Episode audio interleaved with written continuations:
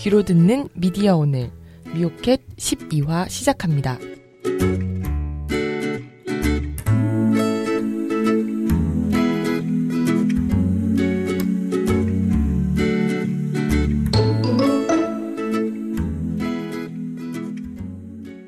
네, 12화 녹음하는 오늘은 13일이고요. 목요일입니다. 오전이라서 제 아름다운 목소리가 어떻게 나가고 있을지. 네, 약간 긴장이 되고요. 뭘 푼다고 좀 풀기는 했는데 어떨지는 잘 모르겠습니다. 저희가 지금 미오캣 녹음을 하는 이 시간 어, 순위를 보니까 또 떨어졌네요. 한 56위 정도 지금 떨어져서 311위인데요. 아, 311이요? 네. 한 달 전 같았으면 거의 선방하고 있는 그렇죠. 네. 네. 저희가 천위 밖으로 나간 적도 있어가지고 처음 시작할 때 그거는. 네. 네. 아니요 한참 되, 되고도 그랬었어요. 그래요? 네네. 한참 전, 그, 이제, 이거 미오캣 시작하기 전 아니에요? 그래도 그거는? 아니요 미호크 시작하고도 하고도? 순위권 밖으로 나간 적이 있어요. 아, 네. 누굴 불러와야 돼요, 누굴. 누굴 불러와야 돼. 누굴 불러올까요? 섭외 좀 해줘요. 수습들. 해와, 해와. 우리 수습들. 네, 알겠습니다. 하여튼 그래서 이 계속 떨어지는 순위를 어떻게 할 것인가. 오늘 출연하신 두 분께 맡겨보도록 하겠습니다. 오늘 출연하신 분들 소개시켜 드릴게요. 일단 강성원 기자. 네 안녕하세요 미디어 오늘의 강성원입니다. 네. 순위를 올리는 데는 크게 도움이 못 될 것 같아서 미리 사과드립니다. 네. 그리고 장슬기 기자. 네, 이제 더 이상 막내가 아닌, 어, 그렇게 됐나요? 네. 근데 제가 한희 선배랑 그렇게 합의했어요. 3년까지는 수습이다. 3년이요? 네. 왜? 배우는 자세로. 아, 죄송해요.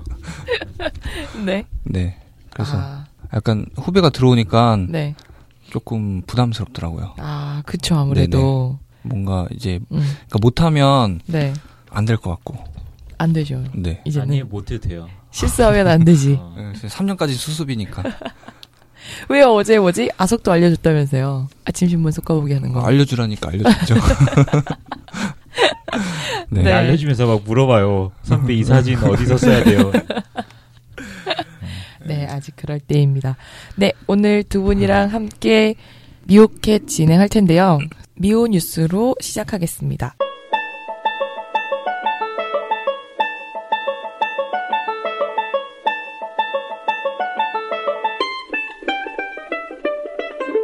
미오 뉴스입니다. 방송통신연구 2015 여름호에 실린 논문에서 TV조선이 지난 3년 동안 총 75건의 심의 처분을 받아서 지상파 3사와 종편 4사를 포함해 가장 많은 제재를 받은 것으로 나타났습니다. 이어 채널A가 45건, MBN이 26건이었고, MBC가 23건으로 지상파 중에서는 가장 많았습니다. 최문순 강원도지사가 올해 3월 13일 설악산 오색 케이블카 설치 지원 확약서에 사인했다고 미디어 오늘이 단독 보도했습니다. 당시는 양양군이 케이블카 설치를 환경부에 신청하기 전 시점이었습니다. 방송통신심의위원회가 13일 전체 회의를 열고 KBS와 MBC 대주주 방송문화진흥회 이사를 선임합니다. KBS에는 이인호 이사장 연임과 함께 3연임 논란을 빚은 차기환 변호사가 입성할 것으로 보입니다. 조선일보가 올해 진행하고 있는 북한 나눔 재단에 대해 통일 아젠다의 블랙홀이 될 것이라는 우려가 나왔습니다. 장용훈 연합뉴스 북한 전문 기자는 한 토론회에서 조선일보가 통일 관련 돈줄을 뚫어준 상황에서 조선일보 논조와 다를 경우 통일 관련 시민단체들은 다른 사업을 할 수 없지 않겠냐는 전망을 내놨습니다. 방송인 김지동 씨와 시사인 주진우 기자가 16일 안산 모처에서 세월호 유가족 300여 명에게 식사를 대접합니다. 두 사람은 올해 초 다음 뉴스 펀딩으로 제작한 팟캐스트 방송 애국소년단을 통한 후원금과 개인 경비를 보탠다고 합니다.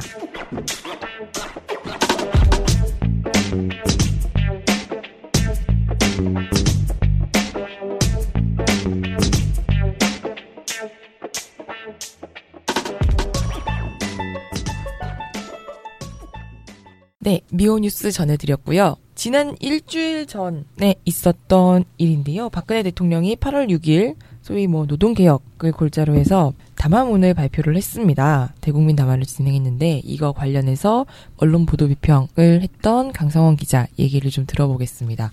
네 기사를 말해봐, 강성원 기자. 네, 대통령 담화를 네. 발표를 했죠. 그 말씀하신 대로 노동개혁이 주된 골자였고 뭐 네. 그런 4대 주요 개혁 방안에 대한 그런 발표를 했는데 네, 담화 형식이었죠. 담화 형식이었고 기자회견 형식이 아니었기 때문에 청와대에서는 굳이 이렇게 기자들의 질의응답을 받을 필요가 음. 없었다. 그리고 4대 개혁에 좀 집중해서 포커스를 맞춰서 하는 그런 발표였기 때문에 4대 개혁에 집중하기 위해서도 다른 질문을 받지 않겠다. 사실 사전에 한 10분 정도 네, 기자들의 질의응답을 받을까 청와대 기자단 사이에서 의논이 있었는데 네, 결국은 뭐 안 됐다고 해요. 왜냐면 워낙 형평성 문제도 있었고 질문하고 싶어하는 기자들이 있긴 있었대요. 네. 뭐 많았을 수도 있죠. 오히려 네. 우리가 생각하는 것보다 많았을 수도 있는데 그게 좀 조율이 안 돼서 결국 무산이 됐거든요.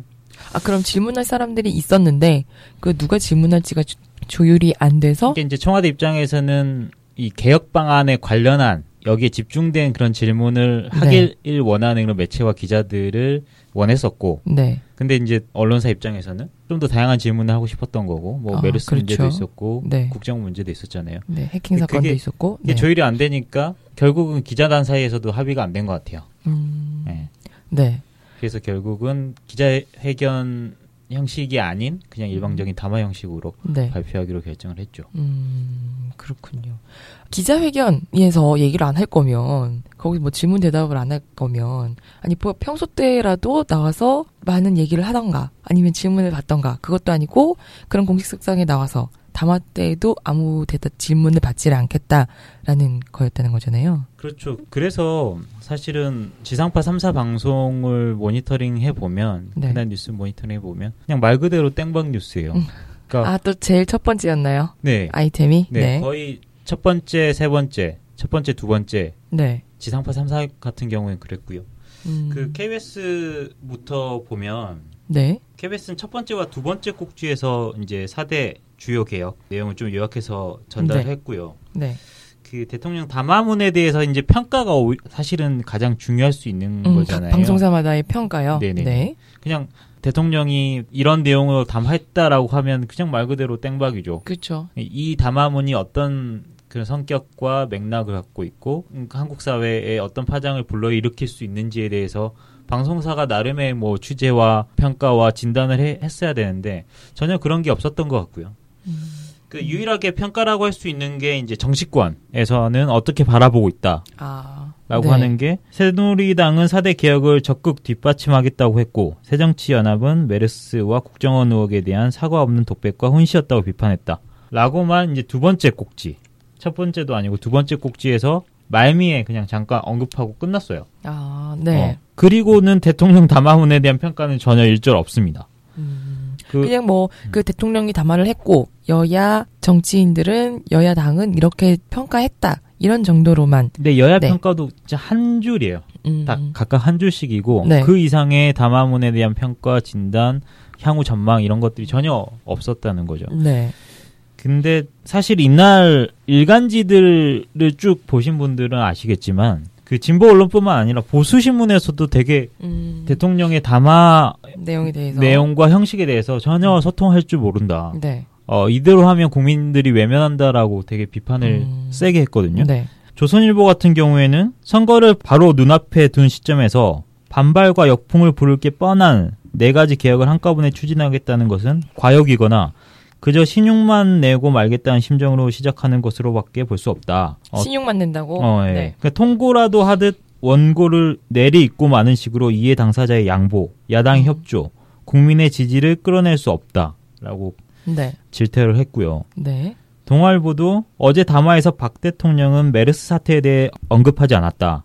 정부의 초기 방역 실패 이유로 보건복지부 장관을 경질했다면 대통령도 당연히 사과의 뜻을 밝혔어야 했다면서 일방적인 담화문 발표는 박 대통령의 소통 부족을 다시 한번 드러냈다라고 그 혹평을 쏟아냈습니다. 음. 그러니까 진보 보수 언론 할 것 없이 네, 대통령 담화문에 대해서는 미흡한 점과 아쉬운 점에 대해서 네. 어, 지적을 많이 했는데 우리의 지상파 땡박 방송으로 이렇게 뭐라 그래야 되죠? 그런 걸 비판. 받고 있는 비판을 받고 있는 지상파 방송 같은 경우에는 뭐라고 했냐면 KBS는 담화 발표 뒤 박 대통령 기자실에도 들러 소통을 강화하겠다는 의지를 내비쳤다. 아, 기자회견 뒤에. 예, 기자회견 뒤에 아, 담화, 네. 오프 더 레코드 그러니까 비보도를 전제로 해서 네. 한 70분 정도, 1 시간 10분 정도 기자들과 담화. 뭐 담소죠. 네, 담소. 예, 음. 담소나 뭐 그런 간단한 그런 인사 음, 음, 같은 네. 걸 했대요. 70분이나 어. 간단하게. 저- 그 담화가 한 25분이었는데 네, 네. 몇 배, 한 4배 이상의 네. 긴 시간을 기자들과 얘기를 한 거죠. 네. 근데 이거를 소통 강화를 음. 위한 뭐 의지라고 평가를 한 거예요. 오히려. 아니 전- 그냥 뭐 그거는 담소를 나눈 거잖아요. 그쵸. 그걸 가지고 아니 뭐지 대통령이 해야 될 소통 강화라는 것은 자기가 어떤 정책을 가지고 있고 어떤 비전을 가지고 있고라는 거에 대해서 말을 하고 그리고 거기에 대한 비판 쓴소리든 뭐그 단소리든 그걸 소- 듣는 거에 소통이 아니라 되는데 그쵸. 네. 국민들이랑 소통을 음. 하는 게 소통을 강화했다고 하는 의지인 거지. 네. 기자들이랑 친하게 지낸다.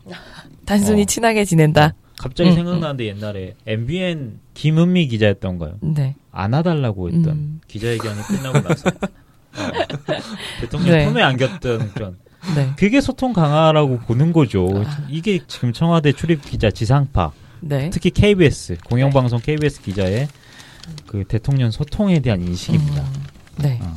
그러게요. 그 뭐지 다른 방송들은 좀 어땠나요? MBC나 SBS? 뭐 MBC는 KBS는 거의 비슷하긴 한데 그나마 네. MBC는 여야 반응을 한 꼭지로 따로 빼긴 했어요. 물론 언급은 KBS랑 마찬가지로 거의 아, 안 했지만 네. 따로 빼긴 했었고 어, MBC도 박 대통령은 담화 발표 이후에 기자실을 찾아가 출입 기자들과 1시간 넘게 대화를 나눴다라고 하는데 네. 모두 이런 1시간 이상 대화를 나눴다는 얘기를 하면서도 내용은 들어가 있는 어, 무슨 아. 질문을 했고 뭔 무슨 내용으로 대화를 나눴는지 이게 네. 사실 녹여서 쓸 수 있는 거죠. 그렇죠. 아무리 그런 비보도를 전제로 해도 어, 이번 담화는 뭐 어떤 성격을 가진다라는 네. 것으로 풀이된다. 이런 식으로 충분히 녹였을 여지가 있는데도 불구하고 전혀 그러지 못했다는 여기에 대해서 보도를 안 했다는 거는 네. 두개 중에 하나예요. 어떤 거요? 전혀 쓰잘데기 없는 내용으로 그냥 기자들과 대통령이 시시껄렁한 그런 농담이나 주고받았다거나 네. 아니면은 굴복한 거죠 스스로. 음. 예. 정말 국민 알 권리를 위해서 청와대에 들어가 있는 기자들이 청와대의 입장을 대변하는 앵무새로밖에 전락하지 음. 않았다라고밖에. 네. 그러니까 청와대가 하고 싶은 말만 전달해주고 국민들의 질문, 의문 뭐 이런 것들은 전달하지 않는 일방적인 통로가 됐다는 말씀이신 거죠? 그렇죠. 그래서 김종철 자유언론 신천 재단 이사장이시죠. 그 방청객이라고 이렇게 힐난을 했죠. 음. 예, 이게 기자들이 기자로서 질문을 해야 되는데 네. 담화 장소 춘추관이죠. 기자들이 모여 있는 춘추관에 네. 기자들이 있으면서 노트북이나 어, 음. 전혀 뭐 질문 노트북으로 취재도 하지 않고 손을 들어서 질문도 하지 않고 그냥 방청객이었다. 네. 어, 뭐 장관들과 함께 대통령의 훈시, 대통령의 지시를 그냥 듣고 있는 음. 어, 이런 방청객과 다를 바 없었다라고 네, 네. 좀 그런 음, 혹평을 네, 하셨었죠. 쏟아냈던 네. 그렇습니다.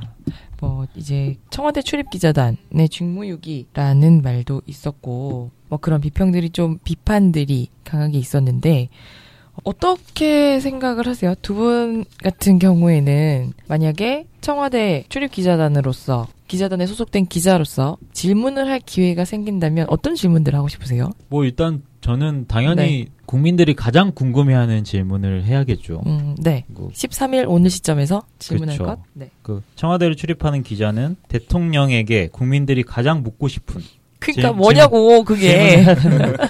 뭐 당연히 이제 국정원 직원을 자살로까지 몰고 간 아, 네. 어, 해킹 또 네. 어, 국내 사찰 네. 선거 사찰에 대한 질문을 당연히 해야 되는 거고 음, 그 질문이 지금까지 대통령한테 직접 들어간 적은 없었던 것 같아요. 그렇죠. 그렇죠. 네.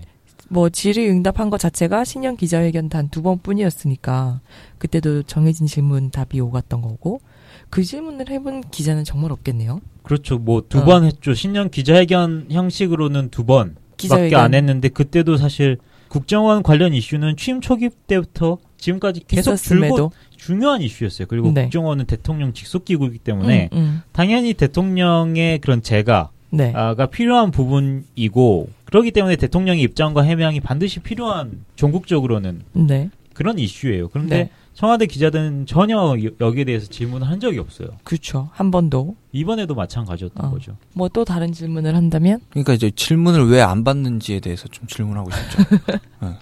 왜 질문을 왜안 이렇게- 받냐고? 네, 그러니까 네. 질문할 기회가 생기면 왜 질문을 안 받냐. 아, 여태까지. 네, 그러니까 어떤 이런저런 이유를 계속 대지만 네. 그 질문을 사실 원청적으로 봉쇄한다는 느낌을 좀 받거든요. 음, 네. 물론 청와대 기자단이 저는 모든 구성원들이 다 질문을 안 하고 싶어 한다고 생각하지 않아요. 그렇진 그러니까, 않겠죠. 예, 그러니까 사실 청와대에서 계속 봉쇄를 하는 건데 기회 자체를 거기에 대해서 일단 좀 질문을 하고 싶죠. 질문할 기회가 예, 생기면 왜 질문할 기회를 안 주냐? 그러니까 음. 기자들이 싫어하는 것 같지 않아요. 70분 동안 그런 대화를 나눈 거 보면. 근데 언론은 별로 안 좋아하는 것 같아요. 그러니까 언론에 아, 자기가 박근혜 대통령이 네. 기자들을 싫어하는 건 아닌데 언론은 싫어한다. 예, 언론을 네. 좀 두려워하거나 아니면 언론을 무시하고 있거나. 네. 그러니까 나는 언론과 상관없이 그냥 내 내 할 말, 음. 내가 하고 싶은 대로만 하면 된다라고 생각하는 건지 네. 참 안타깝습니다. 그러게요. 되게 갑작스러운 질문에 대해서는 대답을 못 해요. 그러니까 올해 기자회견이었죠. 신년 기자회견 때도 대충의 어떤 그 질문 순서라든지 내용에 대해서는 파악을 했는데 네. 갑자기 정확하게 파악하지 못한 내용이 있었잖아요. 장관 대면 보고를 하냐라는 아. 질문했을 때 대통령이 아니 청와대를 출입하면서 그것도 모르냐라는 음. 식으로 좀 책망 비슷하게 꾸지람 비슷하게 약간 웃으면서 그런 망신을 좀 주듯이 말했었잖아요. 그래서 이게 당황한 거죠. 미리 자기가 대답할 것이라고 예상하지 못했던 그런 질문을 받았을 때 제대로 대답을 못해요. 네. 그리고 근데 좀, 즉석 근데 좀 약간 그냥 시간을 국민들은 사실 듣고 싶은 얘기들이 많잖아요. 그러니까 좀 당황하더라도 좀 시간을 가지고 이렇게 천천히 얘기하셔도 되는데 그렇죠? 그렇죠. 당황하시지 말고 좀 시간을 가지고 생각을 해서 음. 예상치 못한 질문이라도 네. 충분히 기다려줄 수 있는데 정답을 읽으려고 하는 것 같아요. 네. 그래서 아. 사실 음, 수첩공주라는 별명도 있었고 네. 최근에는 박근혜 번역기까지 나왔잖아요. 그러니까 그렇죠. 즉석에서 자기가 하는 말에 대해서 너무 자신감이 없는 게 아닌가. 음. 그러실 필요 없는데 음. 어. 아니 근데 뭐지 즉석에서 하는 말이 부족하고 자신이 없다는 거는 왜 그런 말들 하잖아요. 미천이 드러난다고 말을 하다 보면 그러니까 자기가 원래 알고 있는 게 좀 적어서 아니면 알고 있는 게 없어서 어 음. 그래서 말을 하는 게 두렵거나 뭐 그런 걸 수도 있어요. 전영옥 전 음. 의원이 이제 박근혜 대통령의 서재를 가보고 나서 정말 놀랐다. 그러면서 왜요? 아 거기 있는 책들이 음. 뭐 인문학이나 뭐 이런 거랑은 아. 거의 관련이 없었고 어 이 사람이 이런 책에 왜 책에 꽂혀 있는 책들을 보면 이 사람이 어떤 생각을 음. 하고 어떤 쪽에 관심이 있고 이런 게 보이잖아요. 그렇죠. 근데 정말 지도자 한 나라의 대통령으로서 가질 만한 그런 지식을 쌓지는 못했던 것 같다 라고 하면서 뭐 그랬었죠. 그리고 말투에 대해서는 뭐 유화적인 수준이다라는 비난 도 했었고요. 그러는 거 보면 그런 뭐 사례들이나 얘기들을 좀 들어보면 박근혜 대통령이 안타깝지만 정말 뭘 알고 있는 것 같기는 한가 뭐 이런 음. 생각도 좀 어떤 의미에서 합니다. 되게 민주적인 거예요. 네. 어떤 그러니까 꼭 똑똑하지 않아도 대통령이 대통령을 될할수수 있다. 있다. 네. 음. 누구나 지도자가 될 수 있다. 슬프다. 아니 그건 좀 민주적인 거죠. 네. 막 나가는 것 같은데요. 아니, 근데 정말 좀 그렇죠. 뭐 물론 철인이 네, 네. 우리가 통치를 철인이 할 필요는 없죠. 네. 그럴 뭐 상황도 아니고. 근데 그건 좀 근데 네. 대통령이 그 말실수를 두려워하거나 네. 언론이 불편해서 기자회견을 안 한다거나 그런 기자들과 인터뷰를 거부하면 네. 결국적으로 불이익은 국민이 받는 거거든요. 그렇죠. 그러니까 사실 제가 좀 소개하고 싶은 칼럼이 있었어요. 어, 네. 예, 그게 좀 된 칼럼인데 그 이봉수 세명대 저널리즘 스쿨 음. 대학원 원장이 예전에 썼던 칼럼이 있어요. 네. 그러니까 청와대 기자들은 죽었다. 민주 오, 민주- 언제쯤인 칼럼인 거죠? 이게 2013년 그러니까 11월인데 11월? 박근혜 정부에서의 청와대 기자들 네. 사실 지금 해도 되는 얘기네요. 그렇죠. 네네. 계속 반복되고 있으니까. 정말 똑같은 음, 얘기가 계속 반복되고 있음에도 불구하고 네. 청와대 기자들은 달라진 게 없어요. 음. 예, 그 취임 네. 초기나 지금이나 네. 뭐 그러니까 칼럼에 나온 내용. 여기 어떤 내용이냐면 네. 특히 대통령제에서 대통령이 언론을 기피하면 제도 자체가 치명적 타격을 입게 된다. 정치와 행정을 비밀주의에 의존하면서 언론의 견제를 받지 않으면 비효율과 독재로 치닫기 쉽다. 네. 그렇죠. 지금 청와대와 우리나라의 그런 정치와 행정이 비밀주의에 많이 갇혀 있기 때문에 비독 비효율과 독재라는 비판을 받고 있는 거 아니겠습니까? 그렇죠. 그러면서 좀 재밌는 일화를 소개하는데 음, 미국의 백악관 출입 기자의 전설이라고 불렸던 지금 좀 돌아오셨는데 헬렌 토머스라는 기자가 있었습니다. 옛날 UPI 통신 음. UPI에 있었던 이 기자는 이제 백악관을 오래 출입하면서 미국 대통령 10명에게 모두 좀 껄끄러운 질문을 던진 것으로 유명한데 그 사람이 조지 부시 대통령이 3년간 너무 불편하니까 기자회견장에 초청하지도 않다가 어. 이제 처음으로 출입 금지를 푼날 이런 질문을 해요. 당신은 왜 전쟁을 원했는가? 어. 당신은 석유 때문이 아니라고 말했는데 그러면 무슨 이유인가? 음. 물론 전혀 이게 네. 뭐 지- 우리나라 같이 질문지에 있었던 것도 아니고 뭐 순서가 정해진 것도 아니었을 수도 있죠. 네. 아무튼 이런 질문을 가감 없이 날릴 수 음. 있는 기자들인 미국에 있었다는 거죠. 음. 그러면서 이 기자가 뭐라 그러냐면 기자가 되고 싶은 젊은 이들에게 당신이 사랑받고 싶다면 이 직업에 뛰어들지 말라. 음. 기자들이 권력자 앞에서는 무례해도 된다. 기자는 대통령에게 질문하고 책임을 물을 수 있는 유일한 기관입니다. 그렇게 하지 않으면 그는 왕이 될 수 있습니다. 라고 합니다. 음, 왕을 만들어 줄 수도 있다는 거네요. 우리나라 청와대 따라서. 기자들은 박근혜 이미- 대통령을 이미 왕으로 만들어 버렸습니다. 음, 지금이 음. 대한민국 청와대와 네. 대한민국의 대통령의 현실이 아닌가라는 네. 좀 씁쓸한 좀 교훈을 던져주는 일화죠. 네. 재밌네요. 음, 착잡하네요. 왜 왕이 됐을까요? 그러게요. 우리는 공주라고 부르지 않나요? 음, 음. 맞아요. 그렇죠. 이미 공주로 시작했던 측면도 있긴 한데 기자들이 점점 더 공주를 떠받들어 주는 모양새만 되고 있는 것 같습니다. 뭐 박근혜 대통령의 기자회견, 질의응답 뭐 이런 얘기들을 좀 해봤는데요. 근데 박근혜 대통령한테 국민들은 사실 질문하고 싶은 게 굉장히 많잖아요. 근데 이런 질문들이 언론을 통해서 이제 청와대로 전달이 되지 않으면서 뒷말들만 무수히 낳고 있어요.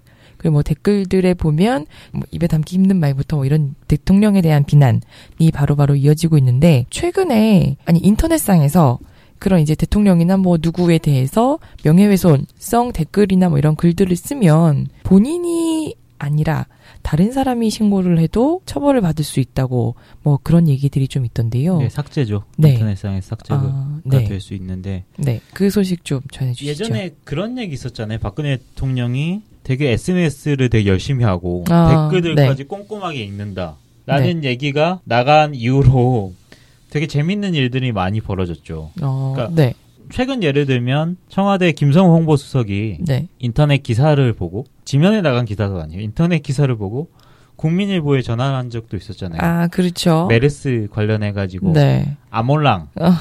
관련 기사를 되게 좀 재밌게 혹은 또 불편하게 대통령 네. 심기에 불편하게 썼던 국민일보 인터넷 온라인 뉴스팀이 있는데 그 기사를 보고 국민일보 편집국장한테 전화해서 그게 기사가 되냐 음. 어, 편집국장도 그렇게 생각하냐 라고 항의성 네. 전화를 한 다음에 정부 광고가 끊겼어요 메르스 정부 광고가 끊겼고 그때 뭐지? 그때도 이제 미디어 오늘 단독 기사였었고 그렇습니다. 강성원 기자가 썼던 기사였죠. 근데 제가 네 네. 그리고 조현호 그때 기자의 도움을 받아서 어, 네, 네. 그래서 그때 이제 청와대에서 다른 10개 주 일간지 전국 단위 종합 일간지 네네 얘는 경제지까지 모두 포함해서 아 경제지까지 다 네. 포함해서 그 광고 메르스 광고가 다 나갔었는데 유독 국민일보만 네, 빠졌었다는 국민일보만 네.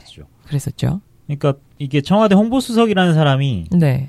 인터넷 기사를 보고 어, 해당 언론사 편집국장한테 전화를 했다는 거는 박근혜 대통령의 심기를 건드리지 말라는 거죠. 아, 네, 박근혜 대통령이 보고 있는데 이런 것까지 다 보고 계시는데 열심히 보고 있는데 이러면 어, 안 이- 이런 것 된다. 좀좀 쓰지 마라라고 알아, 인터넷 정화까지. 알아서 이거는 네. 복종이라고 해야 되나요? 알아서 좀 쉴드를 쳐주는 거잖아요. 네. 대통령의 쉴드를.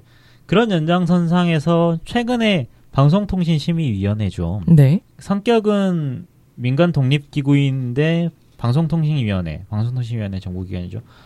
방통위로부터 예산 지원을 받고 있고 실질적인 이사 선임권이 9명 중에 6명이 정부 여당에서 정부 여, 여당에서 추천을 하는 인사기 때문에 네.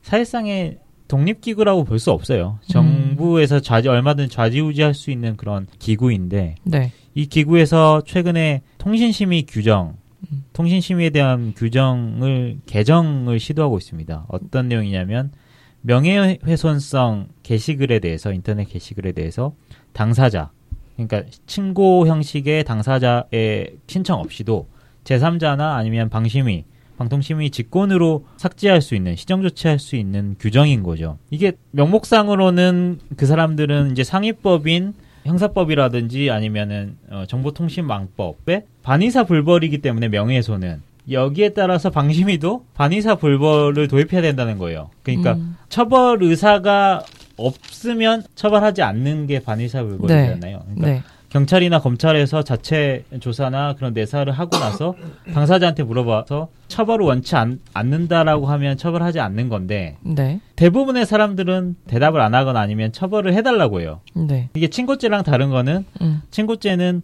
본인이 직접 처벌을 해달라고 신청을 하는 거고 반의사 불벌은 수사기관이 처벌하고 싶은데 네가 처벌을 원치 않는 이상 난 처벌하겠다라는 거예요. 어, 어. 네. 네. 그래서 이걸 그게 심의에도 적용하겠다는 건데 그러니까 어, 방심이나 아니면 제3자가 대통령이나 국회의원에 대해서 비판하는 글이 올라왔을 경우에는 네. 그 사람들이 원하지 않더라도 음. 제3자가 이걸 좀 네. 삭제해달라고 하면 그 사람한테 물어봐서 삭제가 가능하다는 거죠.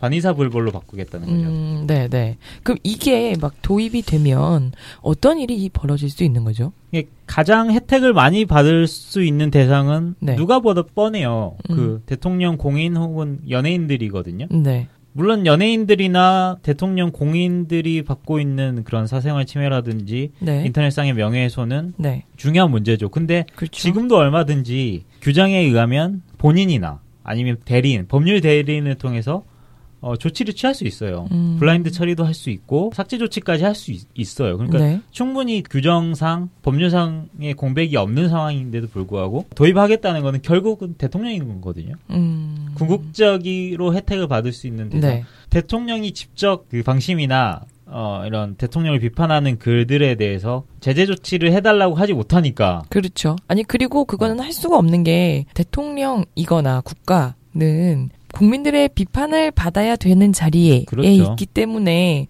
그걸 뭐 처벌을 해달라라고 할 수가 없는 거죠. 그리고 좀 대통령이 이걸 처벌해달라고 했다, 청와대가 해달라고 했다라는 것이 뉴스, 모양 빠져. 어, 모양 빠진 어, 뉴스가 되잖아요. 그렇죠. 어, 얼마나 없어 어, 보여요. 어.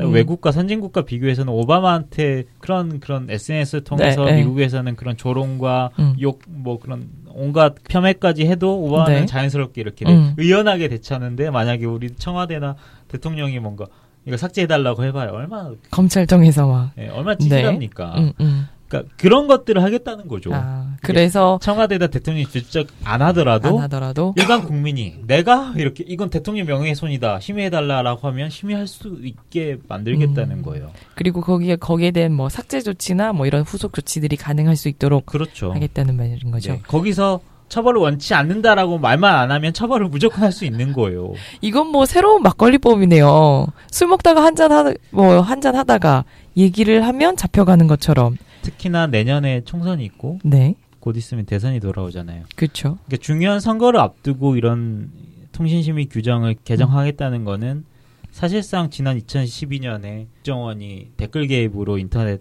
여론을 좀 네. 조작했던 것 못지않은 오히려 그보다 훨씬 더 심각한 문제로 인터넷 여론을 통제하겠다는 음, 그럴 수 있겠네요. 의도가 네. 너무나 명약 관화하다라고 음, 그렇네요. 함에도 불구하고 좀 찌질해 찌질해. 생각보다 이거에 대해서 정치권도 그렇고 관심이 음. 별로 없어요. 되게 중요한 문제인데 그러게요. 네. 미디어 전문지 외에는 일부 그냥 한겨레 등 언론을 빼면 여기에 대해서 전혀 문제 제기를 안 하고 있거든요.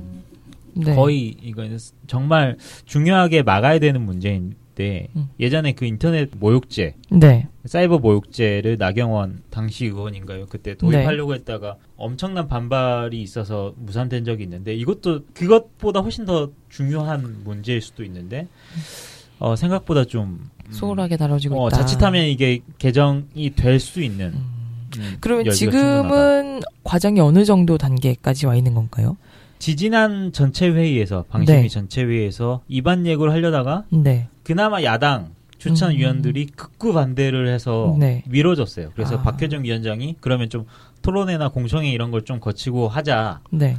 해서 다음 주 월요일에 토론회가 한번 열려요. 아, 정말요? 음. 토론회가 벌써 열리는 거예요? 네네. 네. 그러니까 토론회가 열린다는 거는 입안 음. 예고를 전제로 열리는 그쵸. 거거든요. 아예 네. 무산된 게 아니에요. 이거는 음. 지금 잠깐 보류만 된 거고. 아니, 계속 살아 있는 현안이네요, 네. 그러면. 그리고 최근에 언론단 언론 시민단체에서 박효정 위원장을 만나서 면담했는데 박효정 위원장의 입장은 여전히 도입해야 된다? 네, 개정이 필요하다라는 음. 입장입니다. 아, 그래서- 그러네요.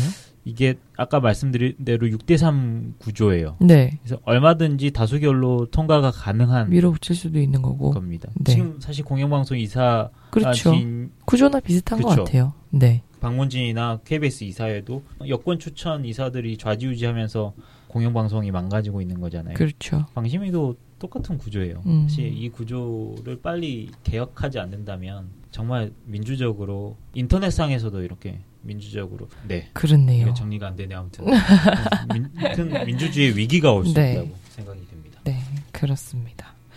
뭐 그러면 이번 얘기는 여기까지 하고 네, 네. 알겠습니다. 고생하셨습니다.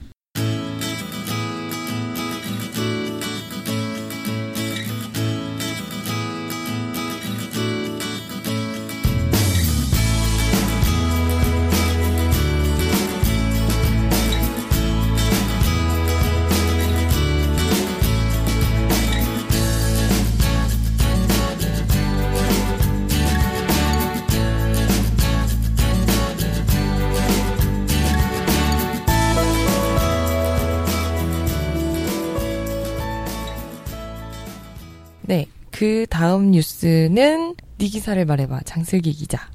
네. 네.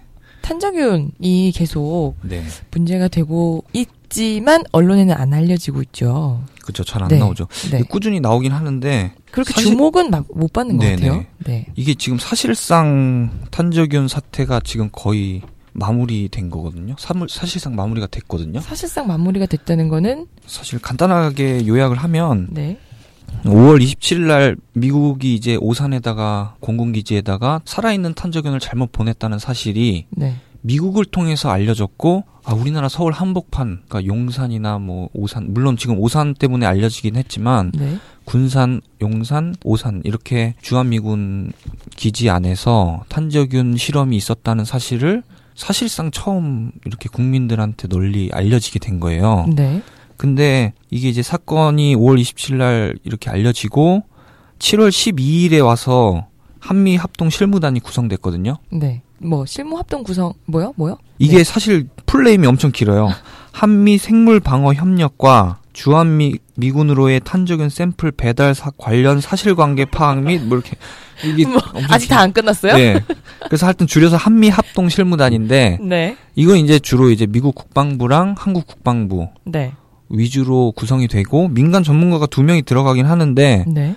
사실상 이제 뭐 시민단체 추천? 네 아. 그러니까 시민단체들은 뭐이 네. 두 명은 들러리 허수아비겠죠. 예뭐 이런 거. 아니냐 뭐 네. 이렇게 해서 하여튼 요 음. 조사단이 8월 6일날 그 오산 공군기지 네. 그 실험실로 들어갔어요. 아, 정말 그러면 처음 사건이 알려진 게 5월이었고 5월 20일 22일 27일. 27일이었고 조사단이 구성된 게 7월이었고 네. 간게 8월 6일이면 몇 달이에요, 이게? 벌써 한네 달 뭐 이렇게 지나버린 70, 한 70일 넘게. 그쵸. 네, 네. 어. 그래서 이제 거네요. 네. 근데 그동안 사실 뭐 계속 지지부진 할 수밖에 없죠. 국방부도 사실 통제를 하는 것 같지 않아요. 제가 봤을 때는 미국이 주도하고 우리나라 국방부가 약간 나서서 국내 여론을 오히려 막는 거 아닌가 음. 이런 의혹도 좀 약간 있어요. 그래서 네. 이제 그렇게 해서 이제 8월 6일 날 들어갔는데 그러면 7일자 이제 6일 오후부터 이제 보도가 쏟아지잖아요. 네. 보도는 다 이런 거예요. 한미 첫 공동 조사단이 처음으로 주한미군 실험실에 들어갔다. 대단해. 네. 대단해. 이런 걸로 이게 나오는 건데 사실 어. 처음 들어간 건 맞아요. 왜냐면 네, 네. 이 탄저균이라는 게 살아있는 탄저균이 들어왔다는 사실 자체가 처음 알려졌기 때문에 음. 처음 들어갈 수밖에 없어요. 네, 네. 근데 이 처음 들어갔다는 걸 강조하면서 사실 이 실무단이 어떻게 구성돼 있고 음. 들어가서 주한미군이 서- 설명하는 걸 그냥 듣다 온 거예요. 그러니까 주한미군은 당연히 여긴 깨끗하고 이제는 살아있는 탄저균을 다 이렇게 다 폐기 처분을 했고 그리고 사실 이게 지금 70일이 넘었기 때문에 이미 다 청소를 다 깨끗하게 해놨죠. 네. 그렇죠. 예, 그 상태에서 들어가서 그 안에서 4시간 동안 브리핑 듣고 나온 거예요. 그럼, 네 시간, 네. 예, 그럼 이거에 대해서 의미를 짚어줘야 되는데, 이거의 의미를 짚어준 보도는 별로 없는 거죠. 음, 네. 제가 좀 그 7일자 이제 아침 신문을 좀 보다가 조선일보의 전현석 기자의 기자 수첩이 네. 딱 눈에 들어오더라고요. 이게 간결하면서도 사건을, 건이 사건의 본질을 되게 압축적으로 묘사하고 있거든요. 네. 좀처럼 저희가 인용하지 않는데 그쵸. 어, 얼마나 좋았으면 그러니까 5월 말에 아니 조선일보 기자들은 기사 잘 써요. 기사는 잘 그럼요. 쓰는데 이거 아, 이게 엄청 핵심이에요 이게. 어, 한자균 네. 관련해서 이런 네. 의미는 음, 기사를 썼다는 거? 음, 그래서 이제 사실상 뭐 뒤늦게 들어갔고 네. 그다음에 중간에 처음에 사건이 터지자마자 질병관리본부가 한국에 있는 질병관리본부가 주한미군 기지에 갔는데 음. 사실상 쫓겨났어요 그냥. 아 그때 당시에 갔다가는 네. 그래서 뭐 이런 문제들도 지적하고 음. 그 다음에 합동 실무단이 너무 뒤늦게 구성이 됐고 그렇죠. 그리고 이제 시간이 너무 많이 지나서 현장에 들어갔기 때문에 사실 현장 조사의 의미도 별로 없고 음. 살아있던 것도 죽을 시간 아니에요 그러면. 그렇죠. 그리고선 이제 그렇게 브리핑만 듣고 와서 이거를 이렇게 보도하면 사실상 국민들은 뭐 그냥 아잘 해결이 됐나 보다라고 오해할 수도 있잖아요. 네. 그러니까 이런 문제점들을 차분하게 이렇게 딱 짚었더라고요. 근데 다른 언론들은 그렇게 짚은 데가 없다는 말인 거죠.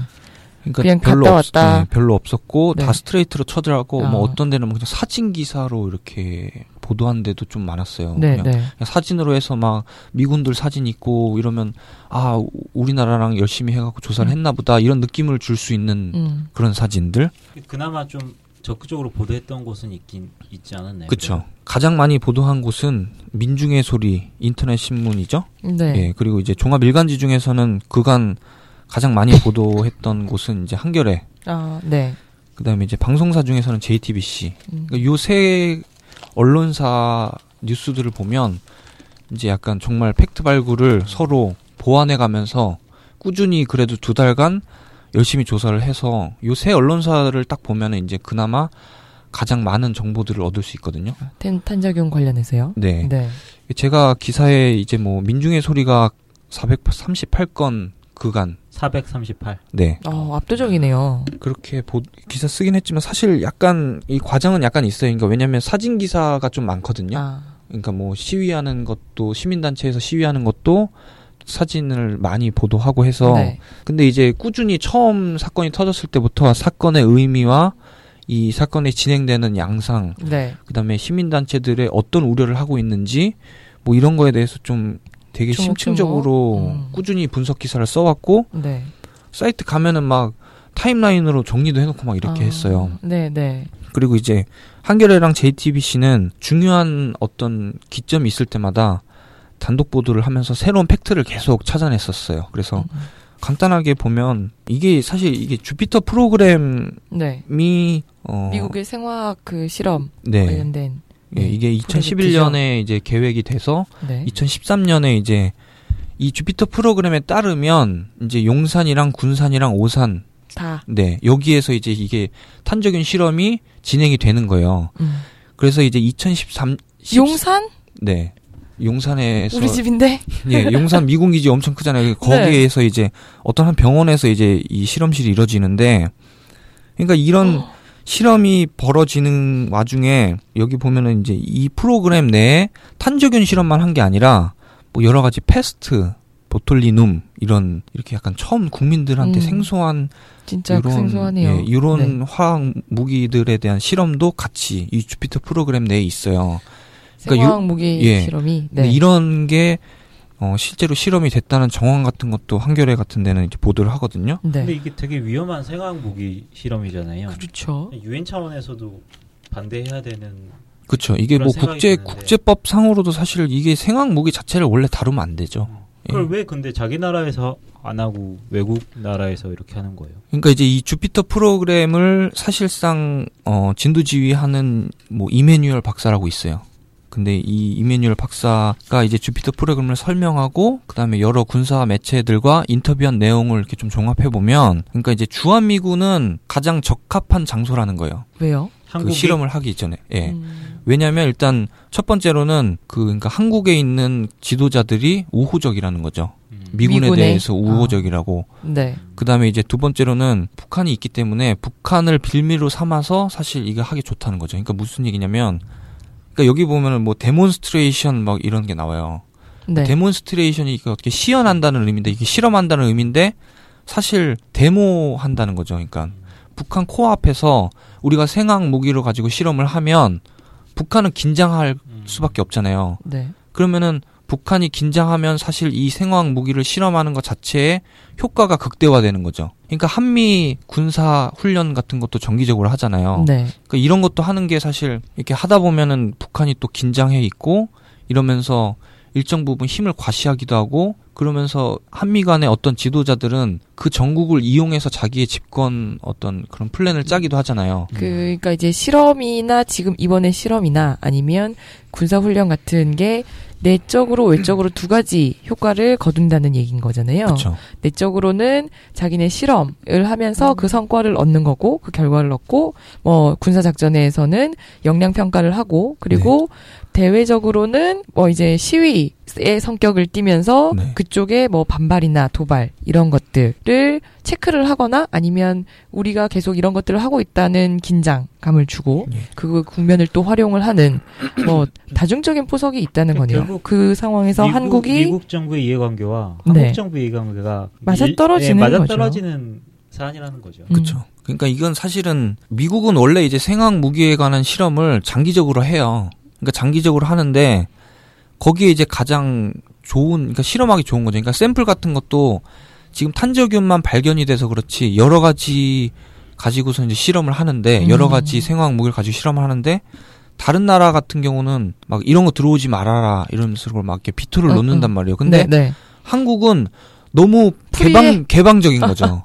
다 미군한테 free해. 예, 왜냐면은 일단 소파 협정에 보면 군사 우편이면 미국에 있는 군사 우편이면 우리나라 세관을 그냥 통과해요. 네. 그래서 지금 사실 이게 배, 배달된 게 민간 배송업체 페덱스를 그쵸. 통해서 그냥 배달이 됐는데 그 제 친구 세관에 있는 애한테 네. 진짜 확인을 해봤어요. 음, 세관 공무원 보니까 미군 군사 우편은 아예 검사도 안 하고 통과. 바로 통과를 시킨다고 하더라고요. 음. 그러니까 자기네들이 그냥 터치조차도 안 한대요. 아 정말요? 예. 음. 그러니까 거기에 어떤 물질이 들어 있는지도 모르는 상태로 그 엄청난 물건이나 어떤 무기들이 오고 가도 사실 모르는 거예요. 음, 그렇네요. 예, 그러니까 네. 사실은 소파 규정에 따르면 어떤 무기, 그러니까 사드 배치 같은 것도 미국이 맘대로 할 수 있는 거예요, 사실.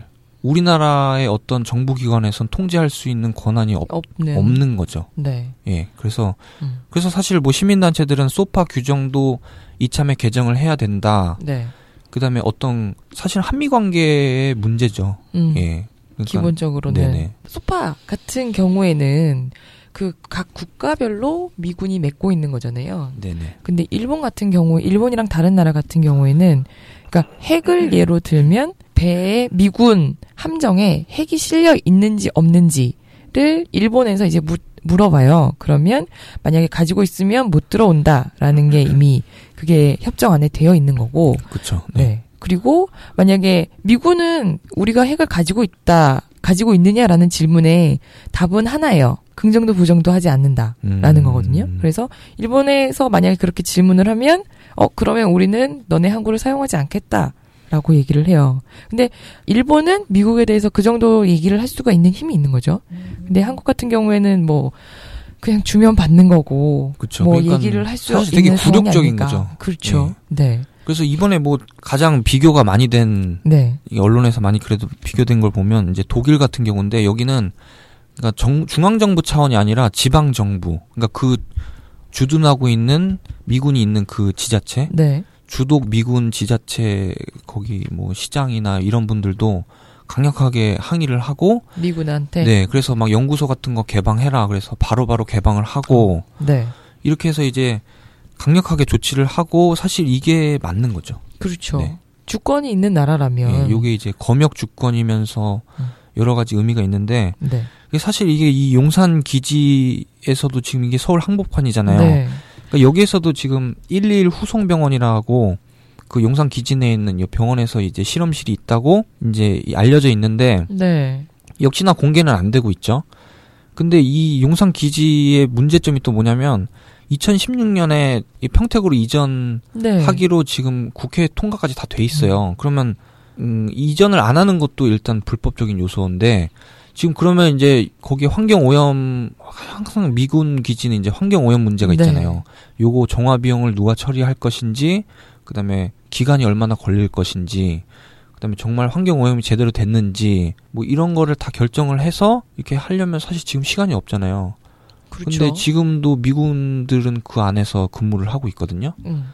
그러니까 사실 이것 이걸 어떻게 할 건지 어떻게 처리할 건지에 대한 정확한 정부의 입장도 없어요 지금. 미군이 하라는 대로 하겠죠. 결국은 그렇죠. 자기네 그러니까, 입장이 없다가 그러니까 옮기지 않아도 문제인 거고 음. 지금 와서 급하게 옮겨도 사실 문제인 상황인 거예요 지금. 네. 지금까지 뭐 용산 미군 기지가 오산이나 평택 으로 내려가면 그 사이에 지금까지 또 계속 실험을 하고 있는 거고 환경 오염은 계속되고 있는 거고 네. 그렇다는 말인 거잖아요. 그렇죠. 그리고 지금 약간 요 탄저균과 관련해서 보면 그 용산 기지에서 그 이 실험실이 있다고 알려진 121 후송병원 건물은 그 네. 부지는 지금 평택으로 이전하지 않고 잔류하기로 네. 검토가 되고 있거든요.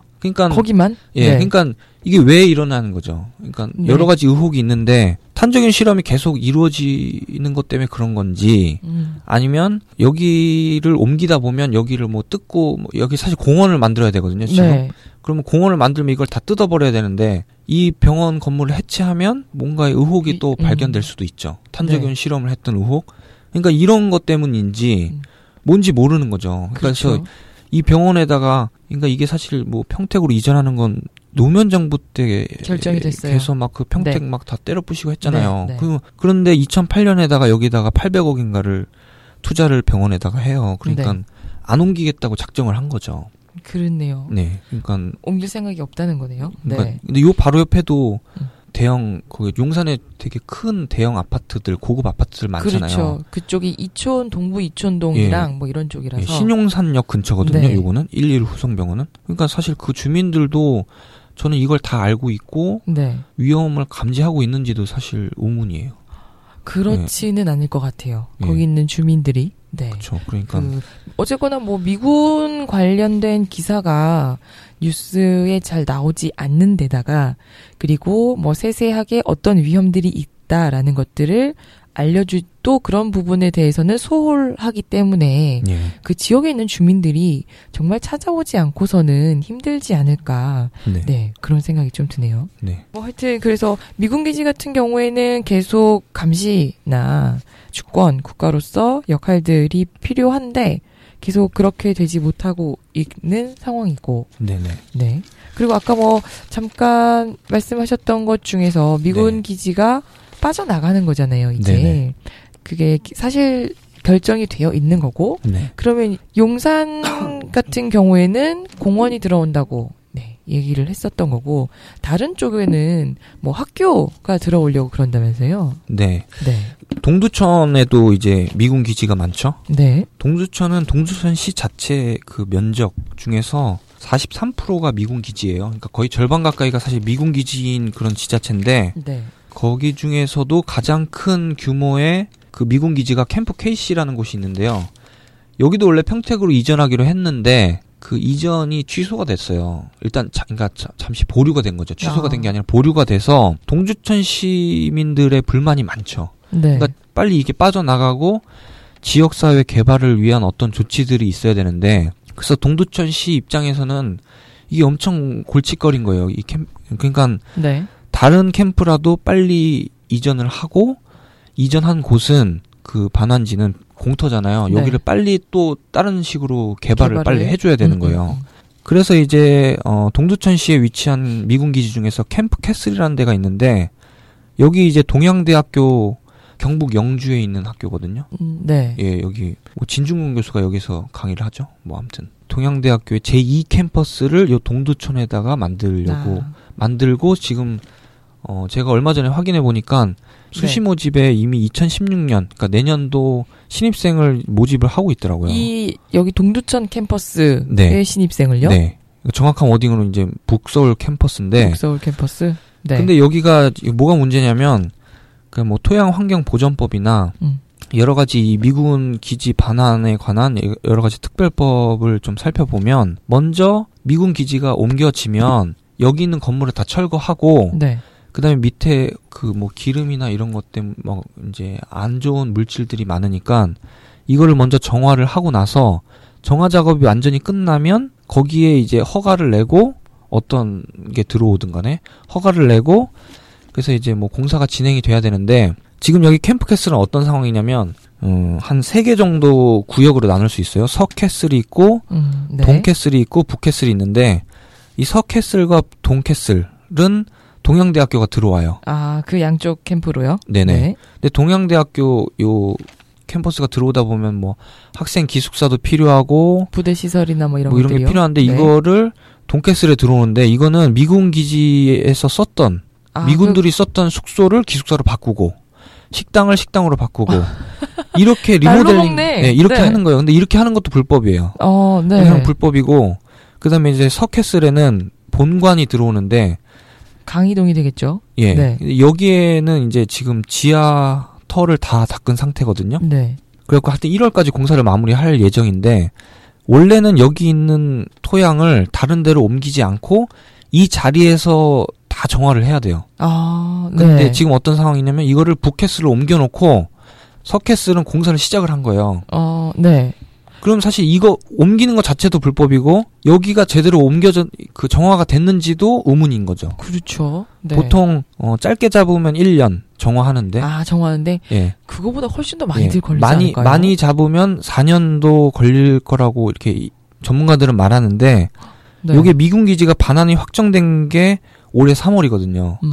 그러니까 음. 근데 내년 3월에 개교를 한다고 하는 거 보면 네. 사실 1년 안에 정화도 하고 정화- 공사도 예. 하고 뭐 위쪽에선 공사하고 있고 서쪽에서는 건물 짓고 있고 어. 동쪽에서는 리모델링 하고, 하고 있는 있고. 거죠. 어, 그럼 뭐 정화나 뭐 이런 것들이 제대로 될 시간이 없겠네요. 그렇죠. 그러니까 네. 이제 왜 이렇게 됐는지를 어. 좀 취재를 해보면 네. 국방부는 일단 요 털을 빨리 민간에 넘겨야죠. 음. 계속 가지고 자기네들이 가지고 있을 수 없으니까 빨리 네. 넘겨야 되고 환경부는 환경부가 이제 뭔가의 통제를 해야 되는데 네. 사실 반환이 되고 난 다음에 모든 그 권한 정화할 수 있는 권한은 국방부 소속이기 때문에 환경부는 사실 적극적으로 관여할 수 없어요. 네. 그리고 동두천 시 입장에서는 아까 말했듯이 캠프 KC도 이전이 이렇게 무산돼서 지금 시민들이 불만이 많으니까 빨리 어- 여기도 개발이 들어가야 되고 그다음에 이제 동양대학교 입장에서는 이게 지방에 있는 학교들이 지금 계속 정원 미달 사태가 벌어지고 있기 때문에 네. 수도권에다가 학교를 그냥 세우기만 하면 바로 경쟁률이 생기는 거예요. 음. 그러니까 보통 한 5대 1에서 한 많으면 한 8대 1까지 경쟁률이 생긴다는 거 그러니까 정원을 채울 수 있다는 거죠. 음, 음. 그러니까 동양대 같은 경우는 작년에도 미달이 나고 재작년에도 미달이 났다고 지금 그래요. 돼 있거든요. 지방 대학교. 네네. 네. 그러니까 빨리 수도권으로 옮겨서 안정적으로 학생을 확보할 필요가 있는 거예요. 그러니까 동양대 입장에서 빨리 옮겨야 되고 그러니까 뭐 환경부나 국방부나 동양대학교나 뭐 네. 삼자 입장이 다 맞아 떨어져서 그 그쵸. 이제 급하게 진행이 되는데 결국은 피해를 보는 건 지역 주민들과 거기 입학해서 생활할 학생들이 되겠네요. 그렇죠. 근데 그거를 관리 감독할 곳이 환경부 아닌가요? 그러니까 이제 환경부에다 전화해 보면 네. 반환이 되는 과정에서는 뭐 이런저런 개입을 할 수 있지만 반환이 된 이후 네. 미군이 한국한테 반환을 하고 나면 모든 책임은 국방부에 있다는 거예요. 아, 자기네들이 어떻게 개입할 수 없다. 네. 부처 간의 이기주의가 작용을 하는 거네요. 예. 그리고 사실은 좀 더 거시적으로 보면 음.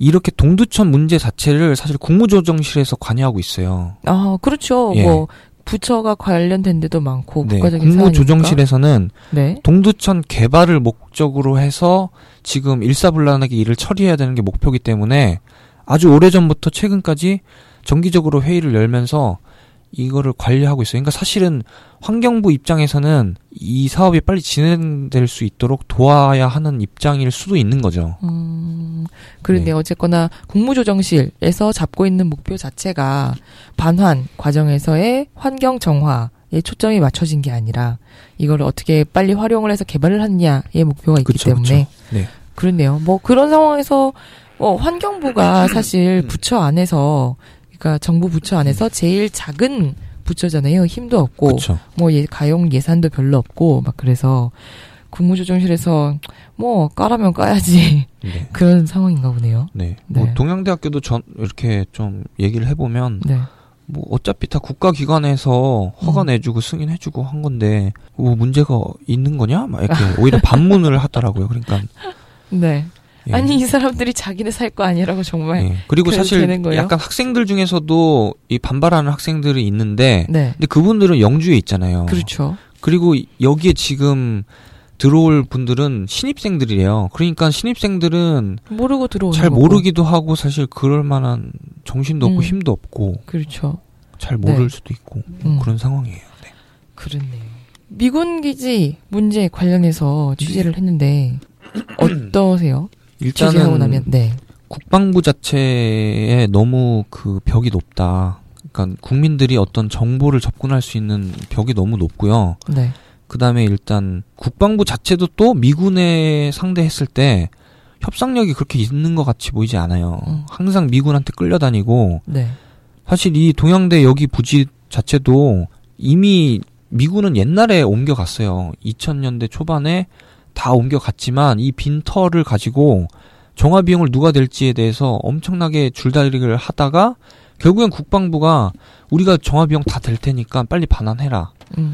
이렇게 협상을 마무리 짓고 이게 일사불란하게 진행된 거거든요. 그 이후부터 예. 네. 그러니까 이 탄저기원 문제도 마찬가지지만 국방부의 협상력 자체가 저는 없는 것 같다는 생각이 좀 들거든요. 음. 오히려 더 미군의 입장을 옹호하기 위해서 노력하는 흔적들이 더 많이 보일 뿐이지. 그래서 사실 용산 미군 기지 자체도 지금 이전하는 문제가 또 남아 있잖아요. 네. 요 문제에 대해서도 좀 더 추가로 좀 갖고. 알아봐야 될 것 같다는 네. 생각이 좀 들고 동양대학교가 나중에 들어오게 되면 지금 이게 들어오는 게 사실상 거의 확정돼 있는 상황이거든요. 네. 그러니까 들어오고 난 이후에 또 문제가 좀 있을 것 같은데 그것도 좀 살펴보고 그리고 어 동두천 씨는 아직도 반환 그 뭐야 반환이나 이전이 되지 않은 부지들도 있어요. 음. 여기들도 분명히 뭔가의 계속- 문제점이 계속 네. 발생할 수밖에 없고 그리고 용산 기지 같은 경우도 조금 더 부연을 하면 그러니까 지금 광화문에 있는 미국 대사관 같은 것도 결국 여기로 다 오거든요. 네. 그러니까 사실 용산 기지의 이전은 이 환경 문제도 있지만 되게 주권 문제, 상징적인 게 있단 말이에요. 서울의 한복판 이 가장 노른자 이 노른자. 땅에 미국의 통치 기관들이 이렇게 즐비해 있다는 것 자체가 되게 네. 굴욕적인 건데 그렇죠. 그래서 이거를- 뭐 예. 네. 그러니까 이런 걸 옮겨야 되는데 한미 연합사 근데 음. 오히려 광화문에 있던 것까지 여기 용산으로 옮겨온단 말이에요. 네. 그러니까 사실은 되게 상징적인 의미조차도 되게 퇴색시켜 버리는 거죠. 음. 미군의 그 핵심 그 통치 기관을 계속 서울의 한복판에 남, 남기겠다는 거거든요. 음. 네. 그러니까 이런 차원에서 바라보면 그러니까 그럼 막 경찰 경비도 삼엄할 거고 그렇죠. 거기다가 공원을 만들어 봤자 그 공원에 이용하는 시민들은 오히려 더 미군에 대한 뭔가 위압적인 그 느낌을 받을 수밖에 없는 상황이니까 네. 사실 저는 이게 어 뭔가 그 주권 입장에서 봤을 때 더 나아지고 있는가 음. 이런 거에 대해서 좀 의문이 생기더라고요. 네. 충분히 그런 의문이 들만한 그렇게 좀 진행이 되는 것 같고요. 뭐 앞으로 용산기지나 동두천 쪽은 계속 취재를 해야겠네요. 네네. 네. 계속 알아봐야죠. 네. 네, 알겠습니다. 고생해 주시고요. 네. 네, 오늘 준비한 얘기는 뭐 급하게 마무리하는 것 같지만 여기까지입니다.